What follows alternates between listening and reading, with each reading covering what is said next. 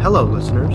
This is Emmett. I'm here with John. This is your weekly installment of Exhaust, a podcast about why nothing feels possible. What's up, John? Hey, how's it going, man? Good. Um, first of all, I just wanted to say we launched a Patreon with patreon.com slash exhaust, I believe. Uh, if I get that wrong, oh well. Uh, the link's in the show notes. I don't know what I'm doing. Um, but I really wanted to thank all of this patrons that we do have. You help us buy research materials. In fact, with some of the money, I can now afford a couple more books uh, on Korea and stuff like that for our Korea series, which John and I have been talking extensively about and rolling out. Um, and you also pay for all our hosting and all of this stuff. We greatly appreciate it. Everybody who's left a review, everyone who shared it, blah, blah, blah. You don't have to support us just by doing the Patreon, though we'd love to have you there. Thank you. It really means a lot and uh, please keep doing that uh, if you can. It's uh, it's great. Pretty gratifying that like anyone at all is paying money for this in a way when you're doing this. That's Yeah. how it feels. Yeah, totally. I'm like absolutely bowled over by the response so far. So I just wanted to start with some gratitude there. Okay, so today we're going to talk about that feel when no GF, which came out a year ago. And the movie ends at the top of 2020, which I thought was fucking hysterical because it already feels like a relic in some ways. I was thinking that, yeah. I don't think any of the, the things it gets into have like gone away, but like a certain thing has shifted. And hopefully we can get to that. Yeah. This movie was directed, edited, you know, Alex Lee Moyer, it's her first film. I guess she has experience in editing before. Very impressive for a first film, I want to say. Like quite Yeah. coherent and thoughtful. I think there's some like limitations here, and we'll get into that as we go through. Kantbot identifies that in some of his like review of the movie that he is in, uh, which was uh, a pretty interesting move. Co-produced by Barrett over Con- at Contain. I know that um, some of we have overlap with the Contain listenership, so containers out there, what's up? And uh, scored by John Maus and Ariel Pink, who are now like infamous for their Trump sympathies being at the Capitol riots. I'm not really going to get into that here, um, though I do think it's like an interesting detail uh, and attention that's in the movie itself, because we know that those guys were in support of it, and Kantbot had total line closer to us. I don't really feel any animus there. I just think it's at least addressing up at the top, and now we can move on and talk about what the fuck is in the movie. Mhm. Um, this movie follows four angry young white men as it goes through, who are, I guess, maybe it's five guys. Yeah, remember. one I think was it Egg White? He's not in it a ton. yeah, he's not in it a ton. She couldn't get him a ton. So it's um going to be Kantbot. It's going to be Sean. It is Charles and Vitti, and then uh, Kenny in El Paso, who's like dripped out with the Confederate flag rings. Ring, yeah. I The was, Stetson, the boots. I was just like, damn, dude, like, that is some shit you can only pull off in El Paso. That moment when he's talking and he's just like, I mean, is that like woke shit even real? He's like, I live in El Paso. Nobody like that lives here. And I was like, yeah, dude, I can tell. that was so funny. That guy was awesome. Yeah, we can call him the Texan. Yeah, the Texan. One, he he's his uh, section of the film had also one of my favorite shots in it, which is just him sort of collapsed drunk against a street light in the middle of a parking lot, and this drone starts from overhead, drops down in front of him, and then circles around him while he's just sort of motionless there. And I thought that was like fucking incredible. That was probably the most like sublime visual experience of the entire thing. Yeah, I could see definitely like oh, you know, I could see how she a good editor and how that experience probably translated into some like technical ability to do some of this uh, directing. I guess she did. Yeah, totally. She had other people doing the the filming though. I think, yeah, I think so. She had some cameramen and stuff like that. I mean, as Yeah. you would, you know. but just Like, yeah, just generally speaking, like there was a certain level of craft which definitely like you don't normally see it in somebody's like first indie documentary, but it was really there. Like a lot of the shots of Texas were just beautiful and like they did a lot of her shots of where they lived did so much to communicate. It told you so much that you didn't hear in words. Right. I think a lot of time B roll in drones is a cliche, a visual cliche now. And really, I mean, it's like you see it in any like direct to video or like YouTube video where it's just like the fucking desaturated B roll and the and this thing, and somebody's like narrating over it. Yeah. And it's really meant to, well, there's some like, you know, atmospheric music in the background. And what it's supposed to do is do this like work of mood in place of any other substantive content. Now, I'm not against atmospherics or against like mood work. I think that that stuff can be pretty good. But for her, it was also contextualizing who these mm-hmm. people were, where they lived, like what was going on. And I, based on the reviews, like when this stuff came out, like it was like, it was as if she had given a bunch of fucking Red Browns the microphone to like expound on their ideology and then turned it into like triumph of the will uh, for like the 4chan boards or whatever. And that was like very much not the vibe, you know. I mean, I was thinking about this. Okay, so here's here's a way to contextualize what's happening in this movie before like I want to get into ways in which I could understand or relate to these guys. I kept thinking about what 4chan is. And now, like over a decade out from it being a thing that has like a cultural expression, I kept thinking about uh, Anonymous in the time of Obama and around Edward Snowden, and then like Anonymous around the time of Trump. And the difference between these things. Like, all this problematic shit or whatever was going on in the era of Guy, Fo- like the high anonymous time, like the Guy Fawkes mask, the like doing it for the lulz, like all of this stuff of my late teens and early 20s.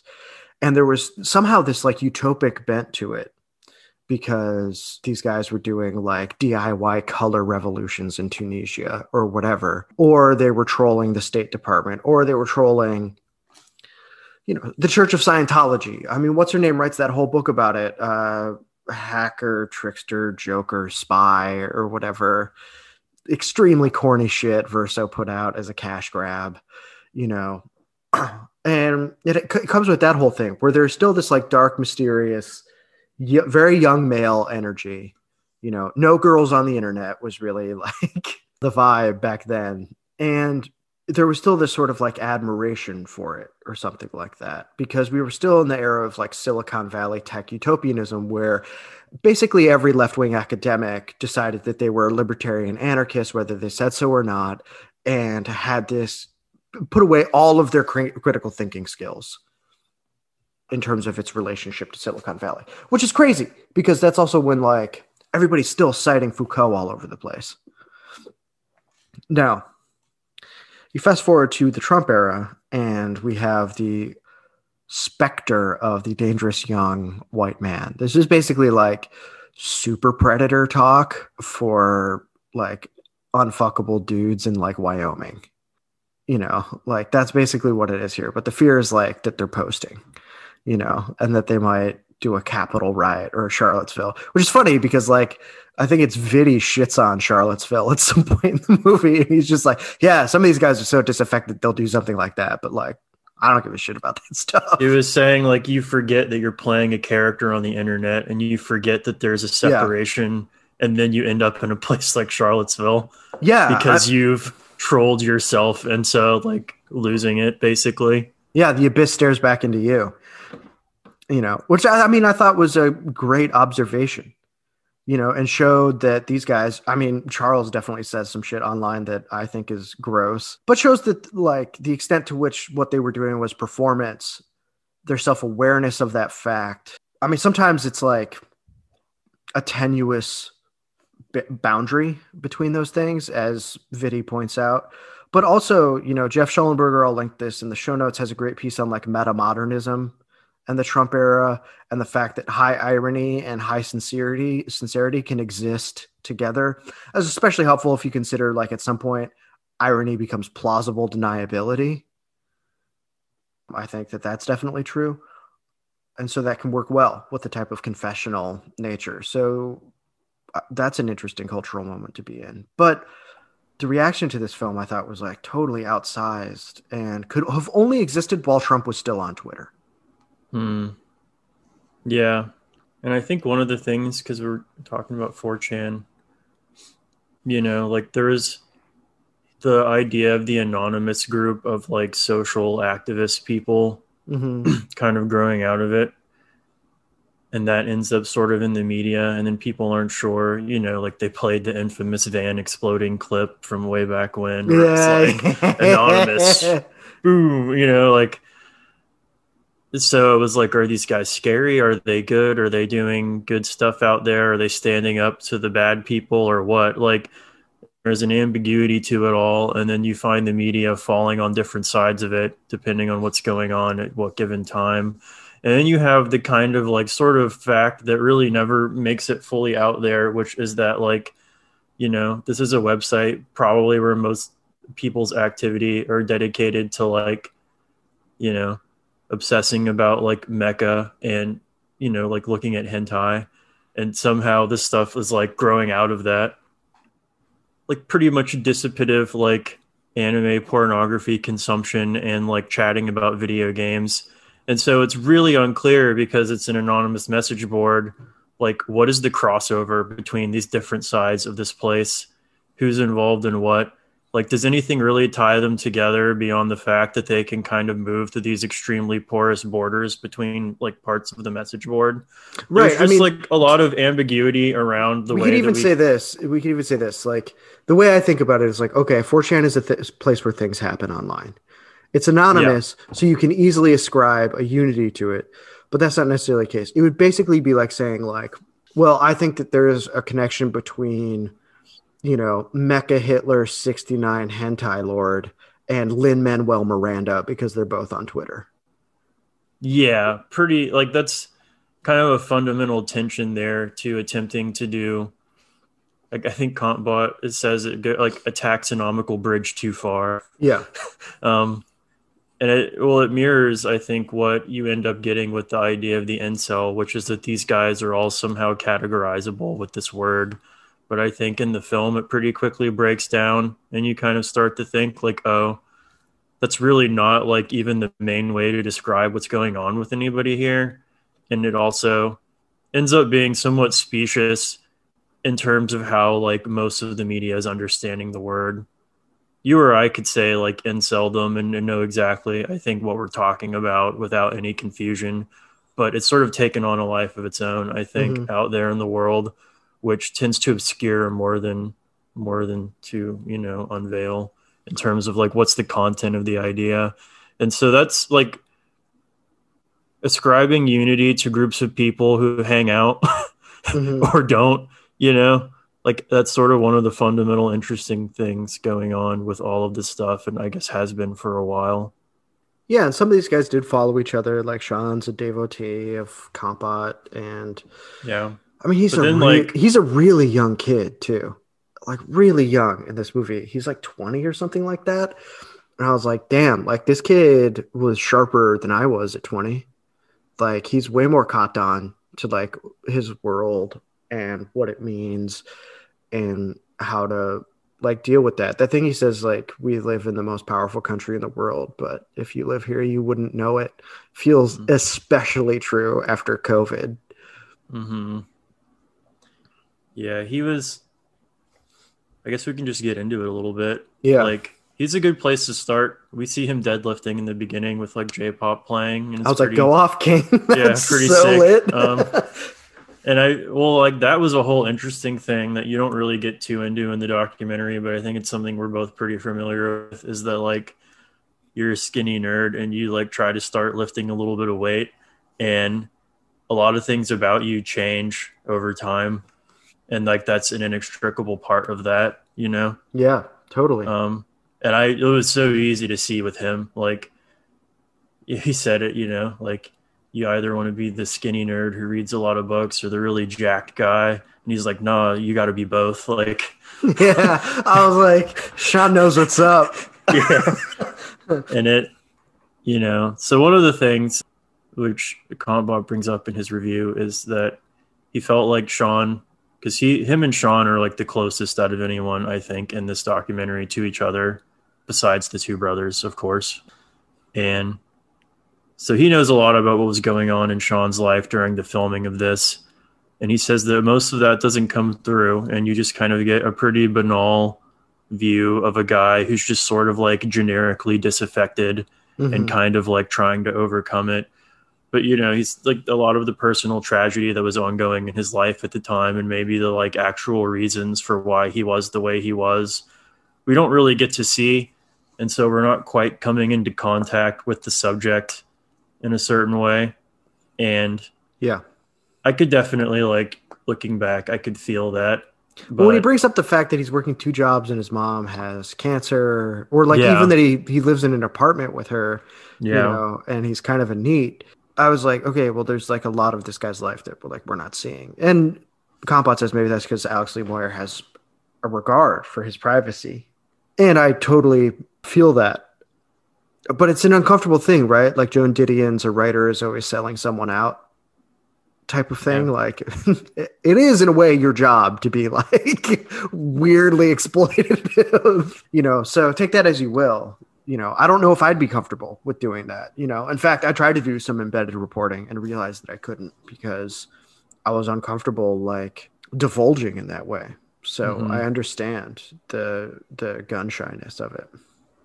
Yeah, but so that, and I mean, you got to see where he lives, which I think that's where we were saying like the establishing shots of these places were really like fundamental.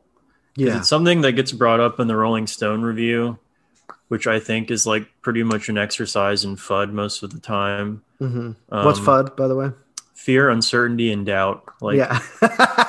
I'm not going to really give you anything specific that I have a problem with. I'm just going to try and spread as much as I can this general vague notion that like we don't know and this could be bad and like isn't it irresponsible? Mm-hmm. I'm just mm-hmm. asking questions like that kind of BS. Um, I it's a fishing was, expedition. Yeah. Yeah. It's not worth reading if you're listening to this and thinking about Googling it. It's honestly not. But one of the things he says in the end, it's like his big, like, oh, you know, like we never really explore why these guys are the way that they are. Like, isn't that weird? You know, like what why is that? And I was like, you know, like to be a little bit like that's fair. Like we're saying, we don't really know that much about Sean's life, but like it also requires you to have not paid any attention at all to like come away with that as your general feeling. Like you can infer a great deal from both what these guys say and the, the I guess the establishing shots, as you said, to Moyer's credit, right? Like so many people I know have no idea what it's like to live in flyover country. Like they have no idea what it's like to be in the middle of nowhere and to be like, I might die here. And this constant dread, the feeling that there's limiting horizons, because it's not like most places have this like burgeoning, thriving community that you feel a part of. If your place is thriving, it's being propped up by weird re- real estate deals that could go under at any moment and like flat design coffee shops that are appearing adjacent to that and feel often like alienating places to be if anything's happening at all like otherwise it looks like the end of jesus camp when we were talking about it where it's sort of you know, mass culture, strip malls everywhere. And like, I don't hate that. But when you live in it, you can also feel like it's very hostile to you, or if not hostile, just indifferent. And it's, there's no social place to go to.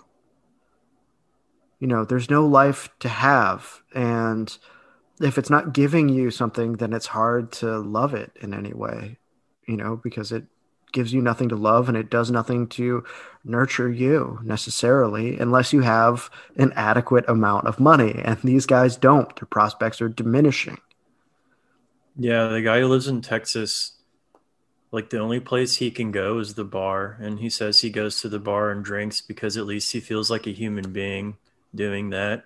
But you don't get the sense that he's like making friends or meeting people there. It's more of just like a place where he can go exist and other people are like doing stuff too. And he's at least not drinking alone, is what yeah. the vibe I got. And I was like, well, yeah, you aren't. Like that is, in my personal experience, an upgrade, but definitely in quality and not in kind. Yeah, and it. I mean, it was pretty like yeah. I think that's rough. Like you're right. There's probably nowhere else for you to go in like fucking Lubbock, Texas. You know what yeah, I mean? Yeah. Like basically the only thing you can do in that situation is like get out. But quite often, if you're unemployed or like working a handful of crappy jobs, whatever money you get is just going into like sustaining your existence. And the longer and longer that goes on, the more blunted your ambition and ability to try and do anything is because it just wears you down and you just kind of want to take whatever respite you can from that which I think trying to get out of a town like that and just trying to like chill out are two things that are hard to commingle because if you're on that thin of a margin, like you have to be basically going at it 110% all the time because you know like maybe you save up a little money but then the car like has a fucking problem. I mean being poor is fucking expensive. You know yeah, i remember like, living in santa fe and I got offered a job opportunity in California. And so I had to ask my mom for money to get flown out there because I had no money. I was paycheck to paycheck. And I ended up there and it ended up not working out. And all I remember was being offered the job and then being asked to move there like immediately. And then hesitating to pull the trigger because I didn't know how to ask for the money to move because there was none. I couldn't afford a deposit on an apartment in Berkeley, working at a bookstore in Santa Fe, New Mexico. Like there was, and I remember when it all fell through, you know, I was about to be in my 30s. I had worked dead end jobs all over the country, and I had ended up there and I was like, fuck, this might be it. People kept being like, why don't you move? Like, why don't you get out of there? And I was like, I'm sorry, do you have a job for me to go? What am I going to move somewhere just cuz? Also, do you know how much money that costs? Like, what am I going to do? You know, I could feel the walls starting to like close in. And you're like, wow, like I'm, I need to figure out how to get used to this. I need to figure out how to cope. I need to figure out how to accept these confines because there's no future here, but this is also my life. That's what's so weird about these pieces. They're like, how dare she talk to these guys?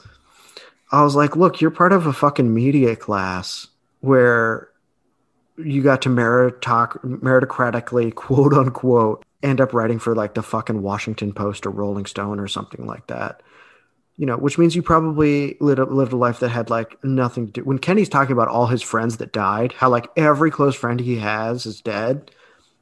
I was like, fucking no one who's writing these reviews knows what that's like. I've had friends die. I've gotten, I remember being, Santa Fe is always at like 99% capacity, and I got fucked by a landlord, and I had to sleep on couches one summer in between semesters at grad school.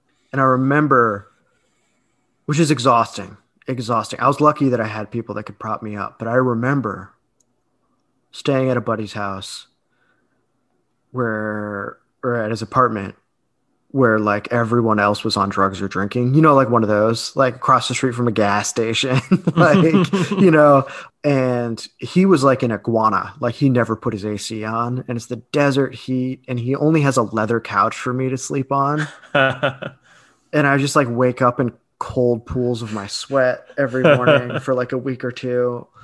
And I remember getting a message from somebody I went to college with. And she was like, you know, your ex girlfriend died. I want you to know.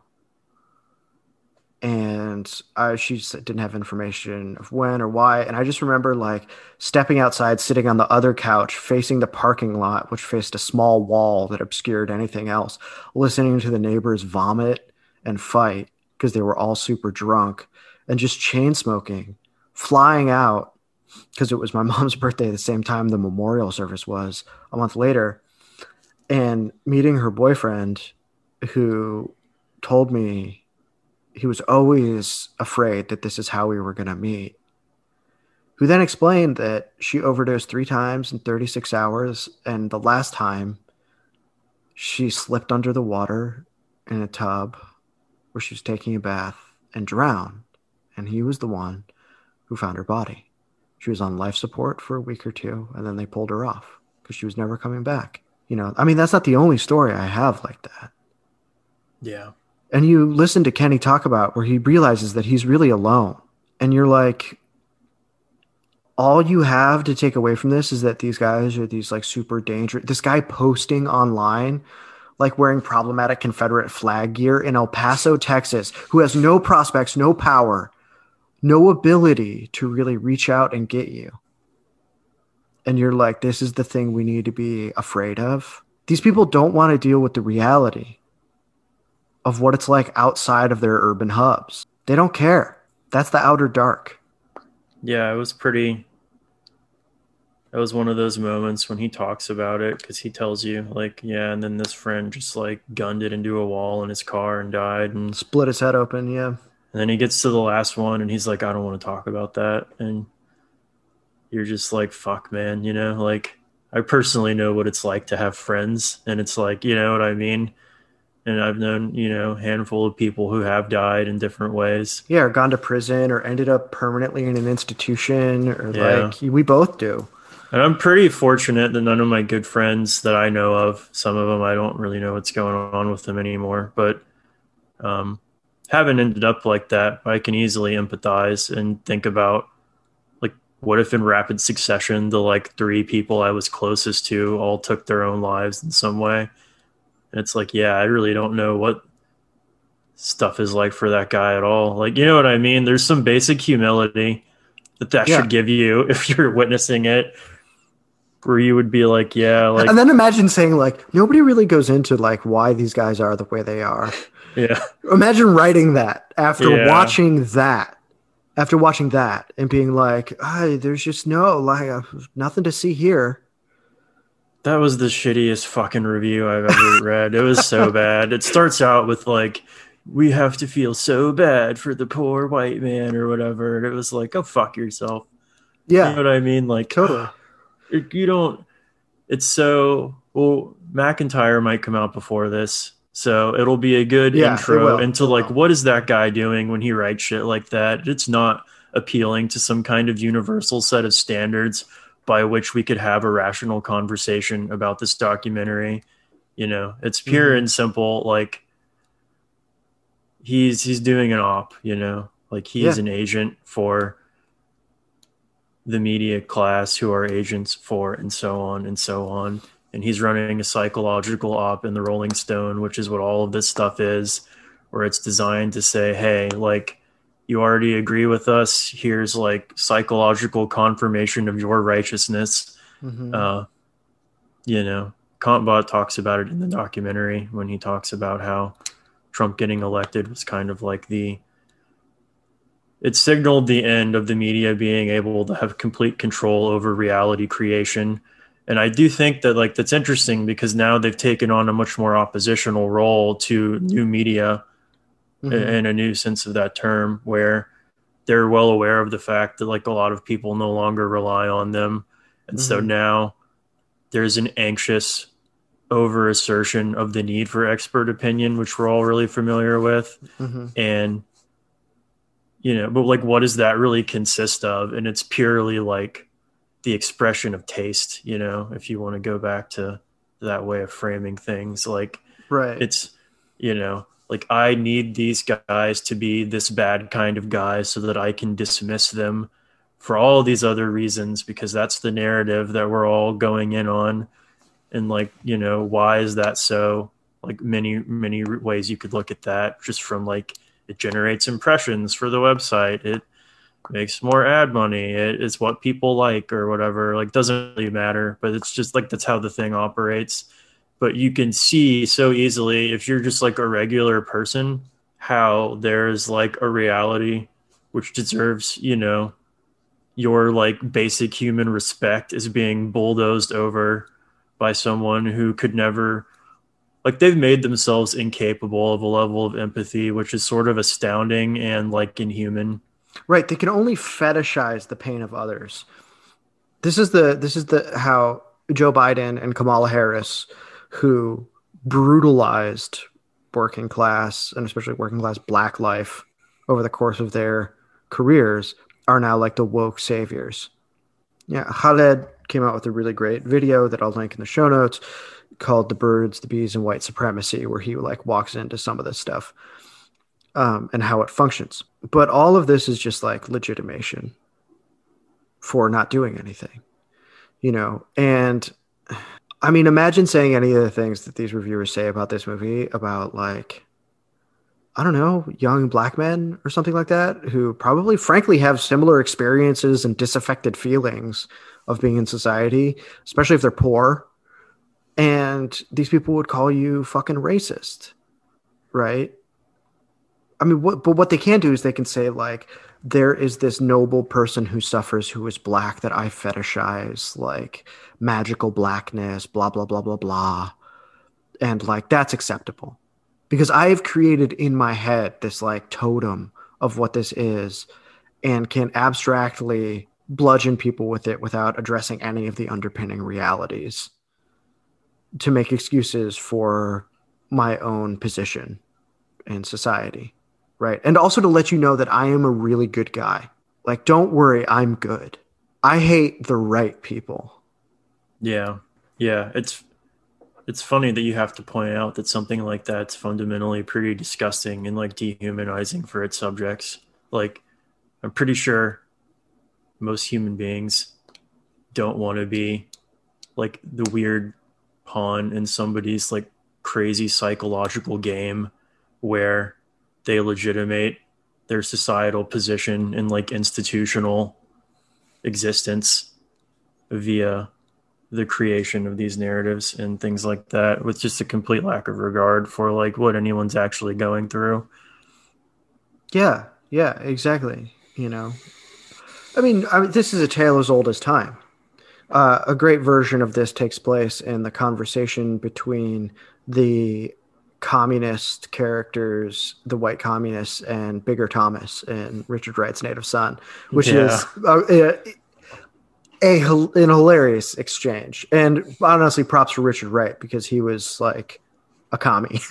yeah, um, and uh, and and I'm big props for like you know letting that critique stand as one of the funniest and darkest, not darkest, but one of the funniest and really sad human moments in in that novel. So look, I mean, the other thing when I was hearing these guys talk is I was like, I get it. You know, part of it's just that they're young, especially Sean, who seems to be putting it together. We were talking about how he doesn't really seem to fit in the incel category. He's just young and it fucked, you know? Yeah. Um, and trying to figure out how to overcome in spite of all that. In a yeah, world where just like if a, you don't have a degree, you're fucked. He's just like a regular guy in yeah. like a lot of ways. And you you realize that I think, you know, and like to the extent that pretty much all of these guys are just like regular dudes who are dealing with the fact that like they have the life that they have and they're figuring it out as they go. And then you're like, well, that's what I'm doing. And like pretty much everyone I know is doing on some level. And then that's when the category starts to break down and you realize that like incel is not the best way to understand what's going on here because I think, like you see, it applies to like so many people at least who are living in this country. Like this is just a general condition of a lot of people. And mm-hmm. yeah, I mean, but what's interesting is that despite the incel thing maybe not being a category or taxonomic bridge too far, right? Yeah, is that the phrase that feel when no GF, I think even speaks beyond the incel experience and indicates a dead future a sclerotic society that lacks intimacy. It's almost funny now because COVID life looks like an insane, like avant garde over agreement with all of those problems. Yeah, it's that feel when no GF is more powerful, I think, mm-hmm. because it it's a meme, so it has an innate artistic breadth to it. Yeah. In terms of experience and truth, where you're like, yeah, you know, I've stared out of a window like as the sun's coming up and I haven't been to bed yet, and I'm like, will any of the things that I dream about ever be possible for me? and totally. I'm like smoking cigarettes and just like, yeah, I don't know, like. And you're like, God, what does human touch feel like? Yeah, like. I mean, I remember moments when I was like alone, living in a small town in the middle of nowhere, and like I was doing okay money wise, but I was that was very new for me. I was on the poverty line right before that, um, and I was, but I was more alone, and I just remember like having to like literally hold myself while I I wept myself to sleep, you know, because there were like that was the closest I could get to like experiencing touch there's probably a lot of people out there who are like, yeah, yeah, like, yeah. I never talk about that to anybody, but that's what's up. like, yeah. that's you know, and it it was interesting because it's. I feel like in some ways the attempt to brand these guys as something is like an attempt to forestall identification because there's probably a lot here to identify with like a lot of different kinds of people like you don't have to be white or a man to like know what a lot of this is like. I bet. I'm willing to bet, you know. And I think, I think that's part of why Moyers was interested in these guys. You know, yeah, is that they. But here's here's why that won't happen, right? Because okay, so it's going to be these culture industry people that review and process this stuff by and large, right? One of the things that Vitti says I love this. He says it's not so much about making a blue check with a hundred thousand followers look like a fucking idiot. It's about telling all your boys that that's what you did. and I was like, nice. um, I was like, it do be like that though. Um, but that that it can't work like that because those are the guys. They're in opposition to those people, the people who would make the sense of what this cultural content is, the people who would grok it for uh, readership, right? Is that the people that they are at least culturally pitted against, and frankly, probably structurally for some of these guys, are these people who have control over the media narrative, you know? Yeah.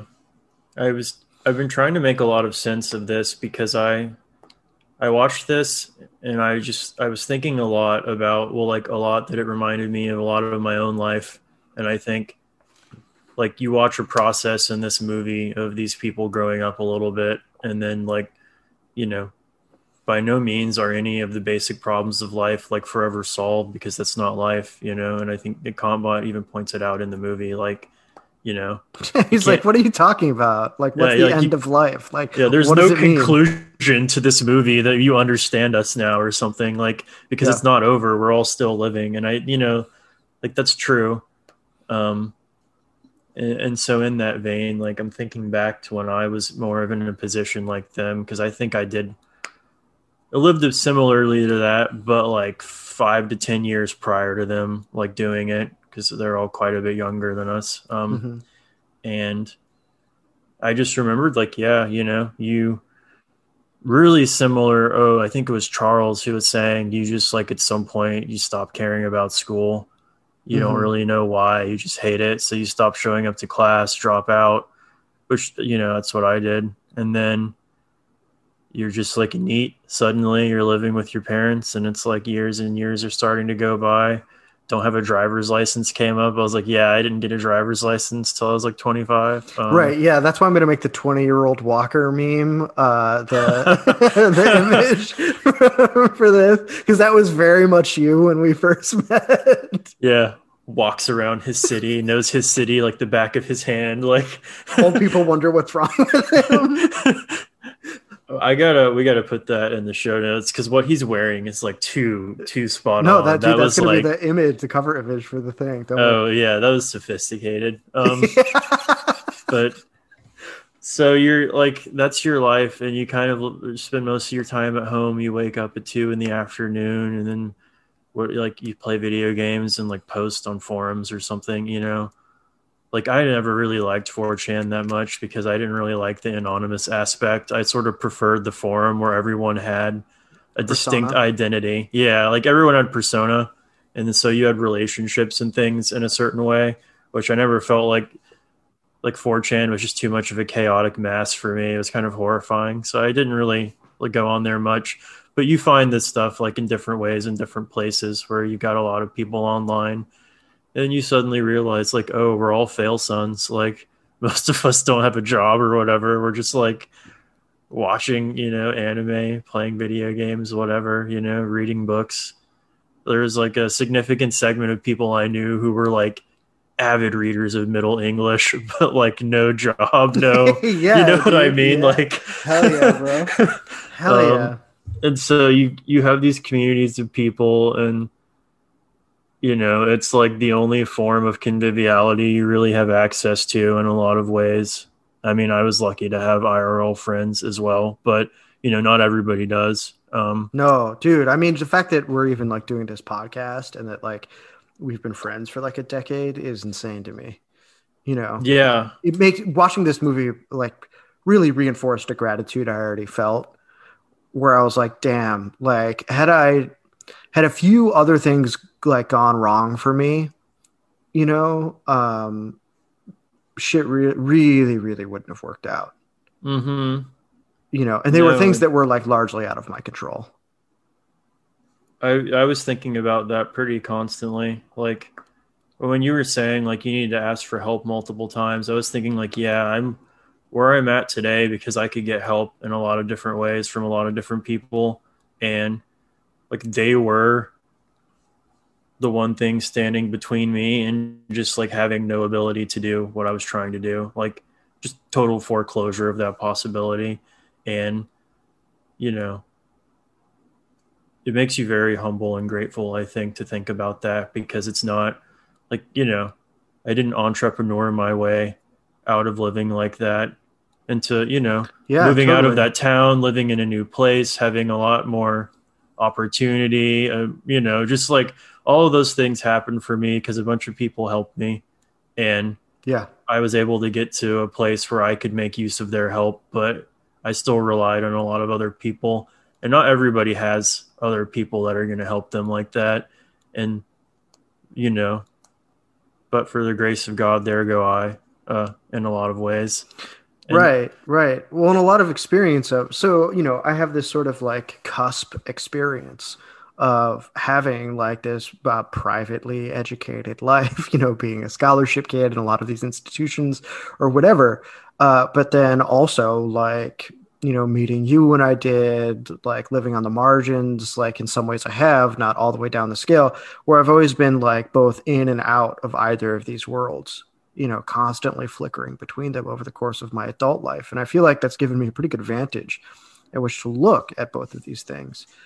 And I really appreciated that the difference was basically that I had been to fucking college. Mm-hmm.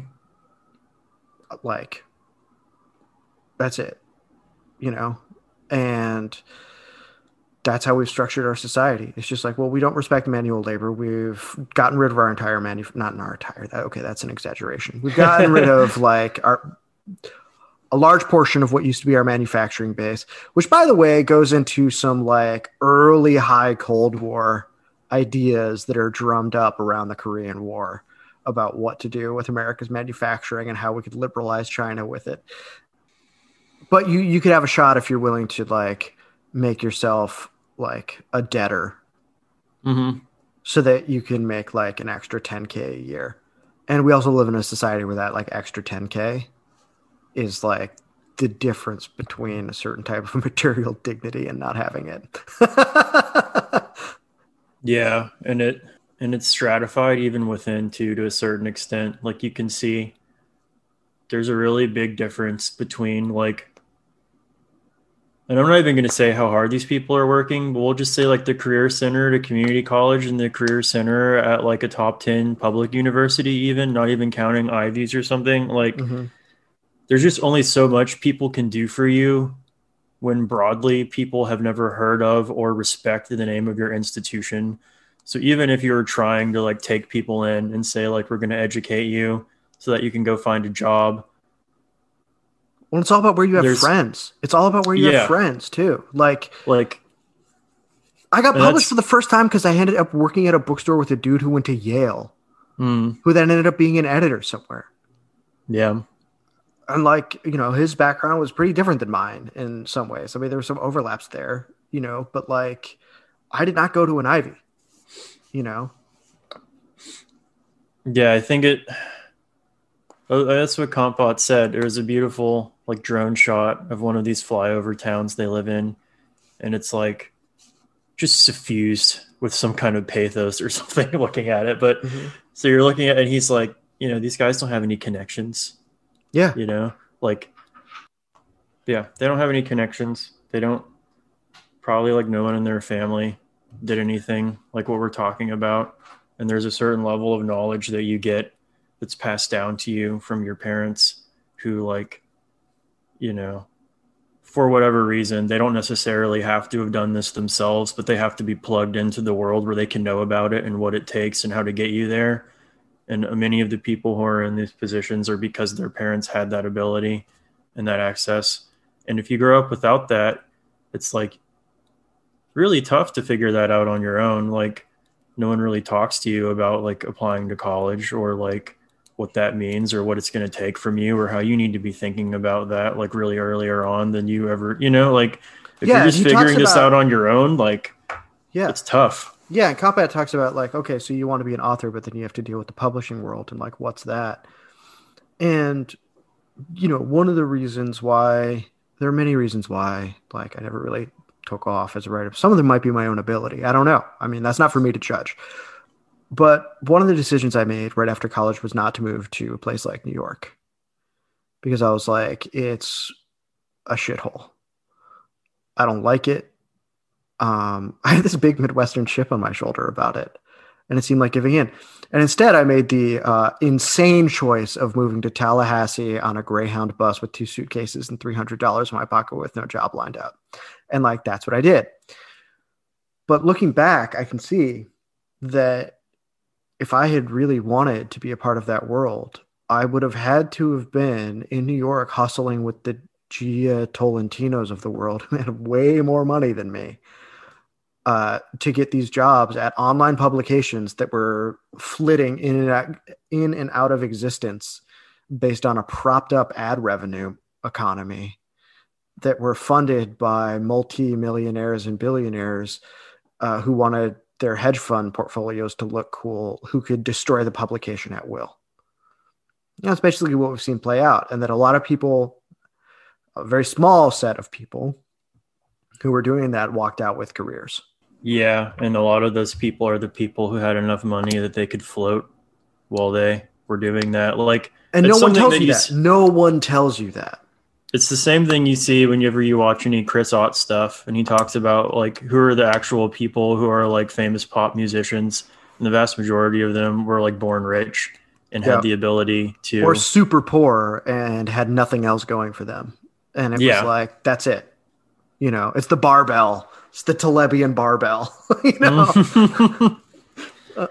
yeah, and it's no, no one does tell you that. You don't really get a sense of what the game is like, and how people are set up at the beginning and what your position is, you're kind of lost for a lot a lot of the time. And it's it's one of the interesting places where like possibility seems opened up. It's where Kantbot starts talking about how he's like doing his own thing mm-hmm. and how he thinks that a lot of these people maybe because initially of the fact that they found a lot of things close to them or having to do their own thing and like chart what is genuinely like pretty new courses and like how to not only make it but have some fidelity to like what you feel like's important in life as you're figuring that out which i think was the like interesting and genuinely hopeful end not the sort of attempt to neatly wrap it up in a bow and mm-hmm. say they're all doing well now but one of them has a girlfriend like, you know? Yeah, yeah.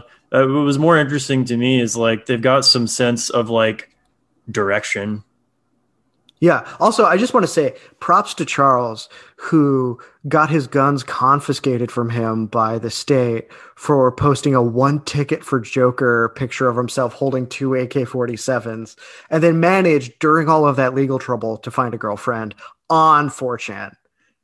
King shit. King shit. That's amazing. like props, dude. um, but yeah, so we can talk about I mean, scenes are force multipliers, right? That's basically what they are. When we look at what happens to Washington, D.C. with Dischord Records, when we see what happens to Athens, Georgia in the 80s, when we look at the Seattle scene, you know, we can shift all this around. The Gilman Street scene in the Bay, you know, all of these things. Uh, I must rep my Chicago scene with like industrial and sort of the late Chicago modernism of the 1980s and early 90s these were all things that existed because people were outside of these institutions and creating it on their own. You could say the same thing about like house music. Also happens in Chicago in the 80s, right? And hip hop. Yeah. All the stuff happens outside of these institutions for the most part, which should give us some pause when we think about how useful they're going to be for generating culture. I also think about what Chris Ott says in his video, The Hiding. He talks about what are you going to do when there's no closure on any of these communities in a lot of ways? You're going to start to see people moving towards platforms that remove them from the algorithm where they can enforce some sort of boundaries on their community because you need that enclosure to make anything happen. Now, those enclosures are going to work differently than they did when things were totally bounded by geography.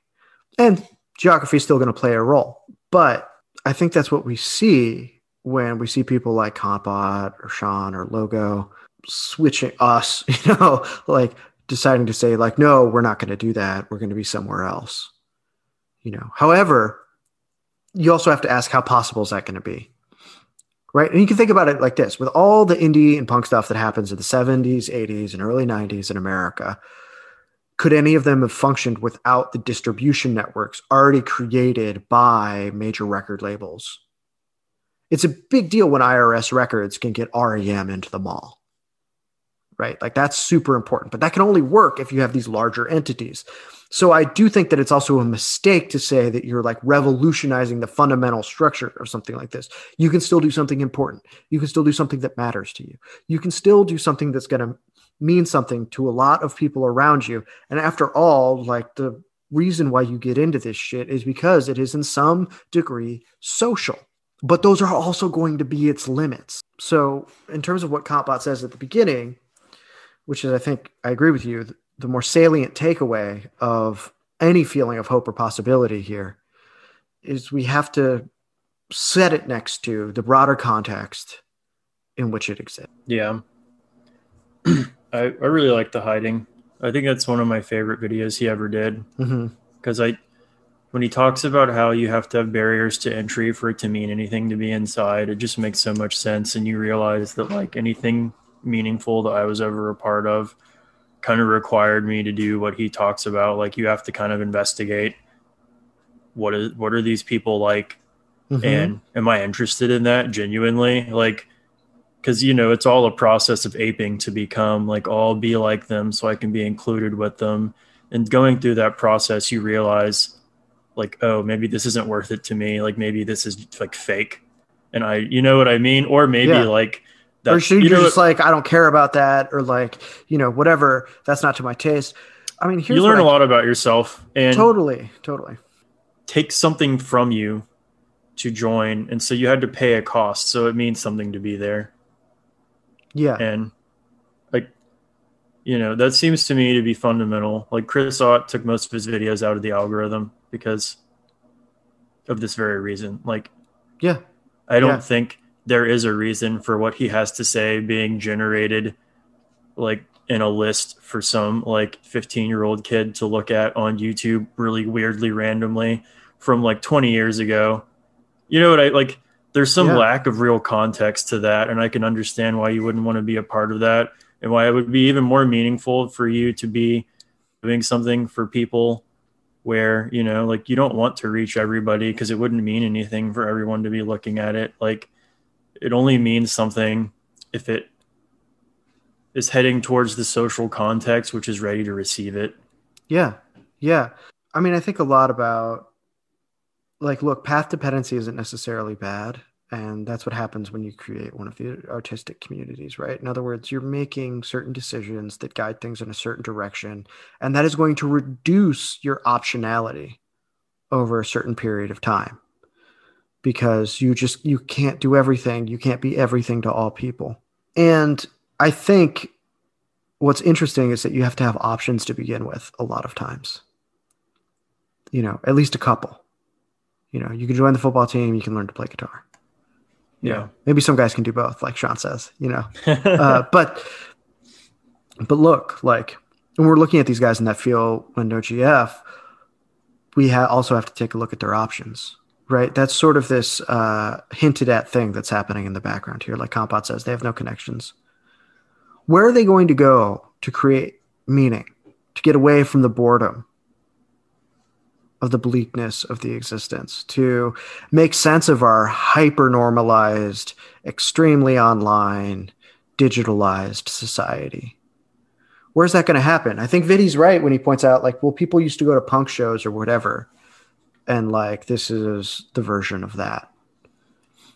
You know, and I think I remember the Alpha Bunga Bunga guys reviewed this documentary when it came out, and they were just like, well, yeah, but, you know, uh, they were rightly pointing out how alienating America is because I think they were pretty fresh off a visit out here. And uh, they were just like, yeah, I mean, there's something kind of like weird and antisocial and sad about that. And I'm just like, yeah, I mean, that's a very American experience. Like, there's no place to go. The VFW hall is closed down. You can't do punk shows any that, anymore. Like, none of that works, you know, the way it used to. So, like, what are you going to do? You're going to sit inside your room and fuck around on the internet. Mm-hmm. But I also think don't want to have this like rosy picture of what punk used to be, which was full of it was a very, very small group of totally crazy and marginal people. Some of them were like middle class interlopers. You'll get that with guys like in Articles of Faith, literally the entire Dischord scene. Like the entirety of it. All of them were like I mean, it's DC. They were all military brats, or like their parents were probably fucking working for the CIA in like suburban Virginia or whatever. And you can just read the entire like Dischord output is like one big Gen X fuck you to, you know, the US security state that reared them or whatever. And, but a lot of times these were people who were like very, very damaged I'm not saying you can't be like from their Dischord background and be damaged. By the way, I think Henry Rollins is a pretty good example of somebody who never got over it. Um, yeah. but uh, what I am saying is that uh, there were a whole there was a whole group of people that were experiencing a liminal existence in society that came to that music. And not all of them were good people. Some of them were very damaged. Some of them had extremely fucked up ways of looking at the world and interacting with it and some of them were thoughtful, compassionate, you know, and likely a mix of all of these things as anybody is. And I think that that's one of my major takeaways from that field with no GF. If, as we say, that the incel thing doesn't really work, and what we're really paying attention to is this broader alienation, and that this alienation has within itself its own tensions, its own fights. The less alienated, but still like precarious people who write for these uh, legacy get publications and don't necessarily get paid that much for it. And these guys who are you know out in the middle of like you know flint michigan or wherever creating music uh, or creating posts or doing whatever that's antagonistic to the other people that feel alienated. Uh, that's basically the context in which we're in you know and so it's not it can't ever just be all one thing. And i really i cannot stand these people who think like they have these absolutely spotless psyches that they have indeed never thought anything fucked up that they have never expressed anything dark that they have no untoward inclinations that they have not been able to completely master. To believe that to believe that you're exempt from all of those basic features of being a human is the height of arrogance and the beginning of moral bankruptcy, ironically. Yeah, I was speaking of Middle English, reading Le Morte d'Arthur, and I'm like a couple hundred pages in now. And one of the things I noticed is that it does seem like it's partially Thomas Malory sort of asking himself, like, what is social ethics or something? Like, what does that mean for like a cast of warriors? And the basic assumption is that every single one of them are capable of some really bad stuff and like will do it in certain circumstances. So like what then? Like is it possible for society to be constituted on a different basis? And I was just thinking about that and I was like that is really not the premise from which ethical thinking proceeds from today at all. Like there's no recognition of the shared sort of capability of humanity to be, you know, like higher than angels or lower, you know, than animals, um, as kind of like our range of possibility. It is very much like what people really want to imply to you is that like, you know, I don't know why those people are bad. I think they chose it. I know that I chose to be good, you know, and that's really all there is to it or whatever. And it yeah. is like, really? yeah, yeah, and I mean, so I gave a lecture on Plato's the first book of Plato's Republic a couple weeks ago. Some of you were there. Thank you for coming. And one of the places where I agree with Plato is towards the end of book one, when he's encountering Thrasymachus, he's saying he he goes through the uh, honor among thieves problem. If all these guys are just chiseling for their own advantage, do you really believe that they can hold a society together? Like that just seems preposterous on its face to him. There are things that Plato does believe that I think are preposterous, but I think he's right on that rebuttal to a sort of realpolitik and like Hobbesian, basically. Uh, even though that'd be sort of anachronistic to bring those things together. Thinking, you know, that's uh, I don't think that that works, and I think part of the alienation that we're experiencing is a consequence of that. And if you've listened to our after virtue thing, you'll understand that sort of where we're going with some of this, like towards a diagnosis of decay. Yeah, it's that's. I never realized that, but Mencius makes pretty much the same exact point in the first couple pages of the book by the same title, um, where I think some school of thought was proffering that like a profit motive will lead everyone to making everything the best because if everyone's working for profit you know isn't it just naturally so that things will really like be better and there will be more profit for everyone? And he was saying like well if everyone's motivated by profit then like what will they choose between society and themselves every time? And like what really will that generate? Like will anyone do anything for anyone else? Will people be loyal to their superiors or like families loyal to each other? Will there be any eye toward anything other than the most immediate gain? And so, because this was, he was saying, like, you know, the ruler should act for profit. And the argument goes, like, if the ruler acts for profit, then every single person under him will take his cue and do exactly the same. Um, I don't. I, yeah, that one always really resonated with me. And there's, and I think maybe because it feels so like, wow, I wish I could witness that in real life somewhere. Like, right. People acting together for something else. Like, totally, totally. And I mean, I think, you know, I want to say this to sort of complicate our own view here. One of the arguments for this, like, pursuit of profit and things like that does come out of experience of high fidelity violence in religious conflicts that sometimes last uh, religious political conflicts you know those things are often the same and bring out the worst elements of each other that sometimes last for like a hundred years.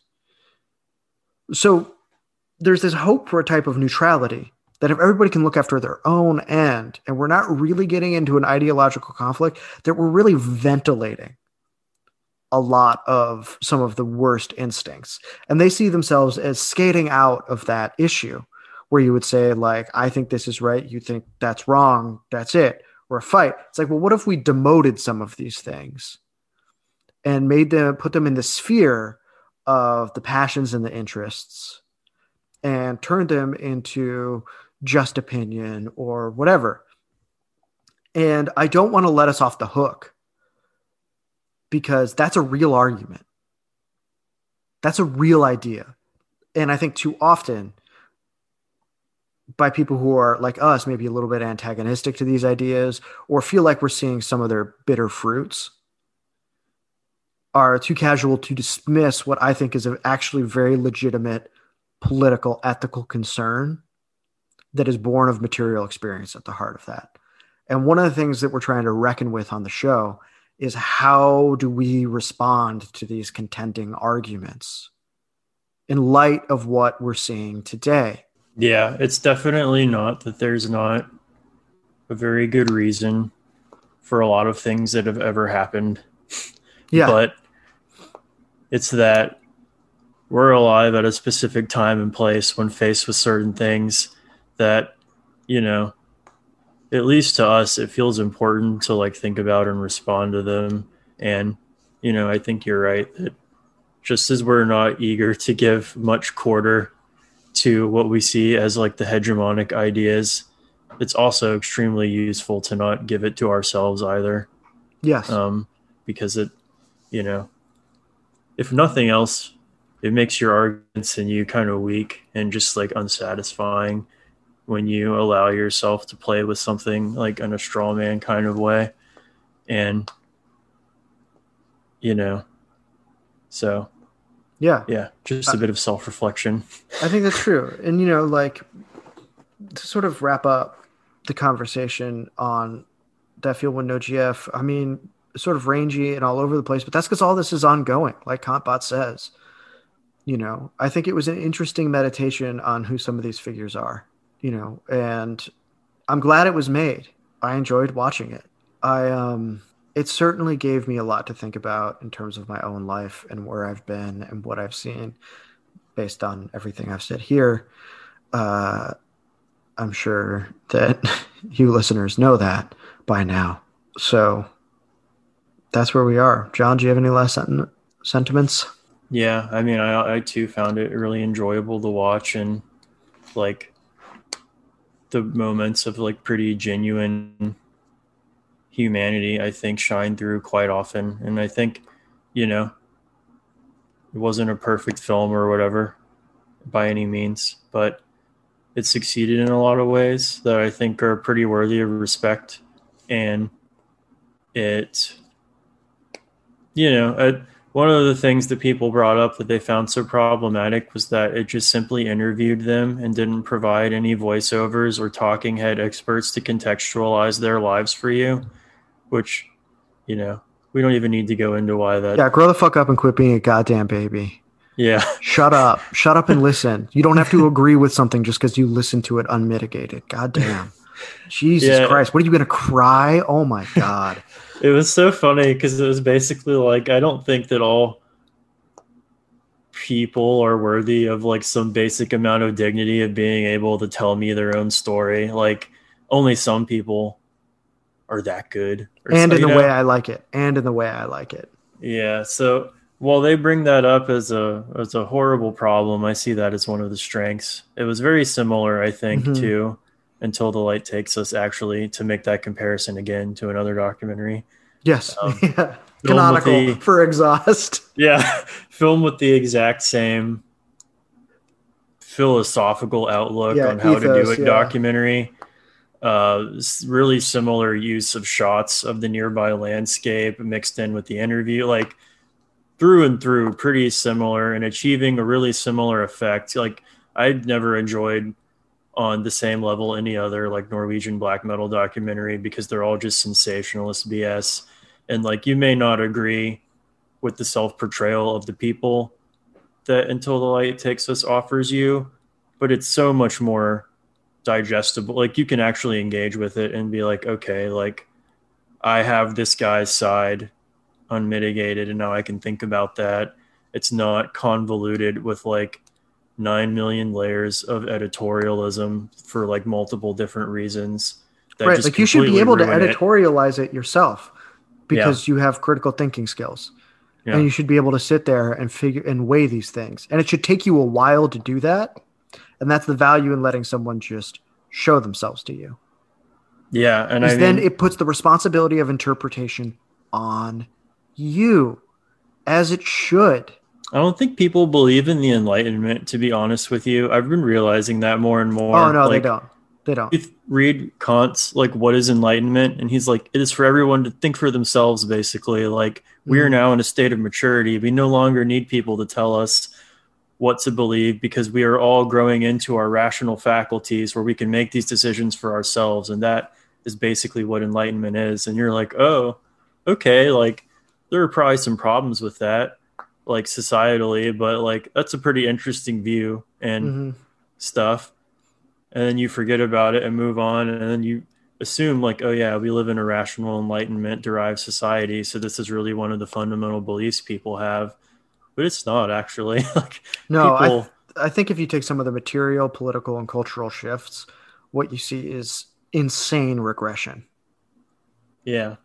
away Like- from these things, which were also the impetus for uh, revolutionary movements all over the world in France, in Haiti, in India, and in other places. yeah i get in honor of kantbot i watched this documentary as a kantian and so i looked at each one of these people and i believed that they had an inherent human value Nice. because they existed as an end and not as a means and they're moral agents and so Mhm. i you know they should be afforded dignity and my respect because their value is completely immeasurable and i in my own turn thought about everything they had to say on my own and came to my own conclusions and i could only hope that we could do the same Hell yeah. I think All we should end it there. I don't, I don't think it's going to get better than that. So why don't we end it there? Uh, thanks for hanging out with us, guys. This one was a chiller. Uh, we've been doing lots and lots of vegetables lately with all of the technical breakdown stuff we've been doing. So we hope that this one was a nice change of pace and gave you some things to think about. As always, stay safe out there, and we will see you next time.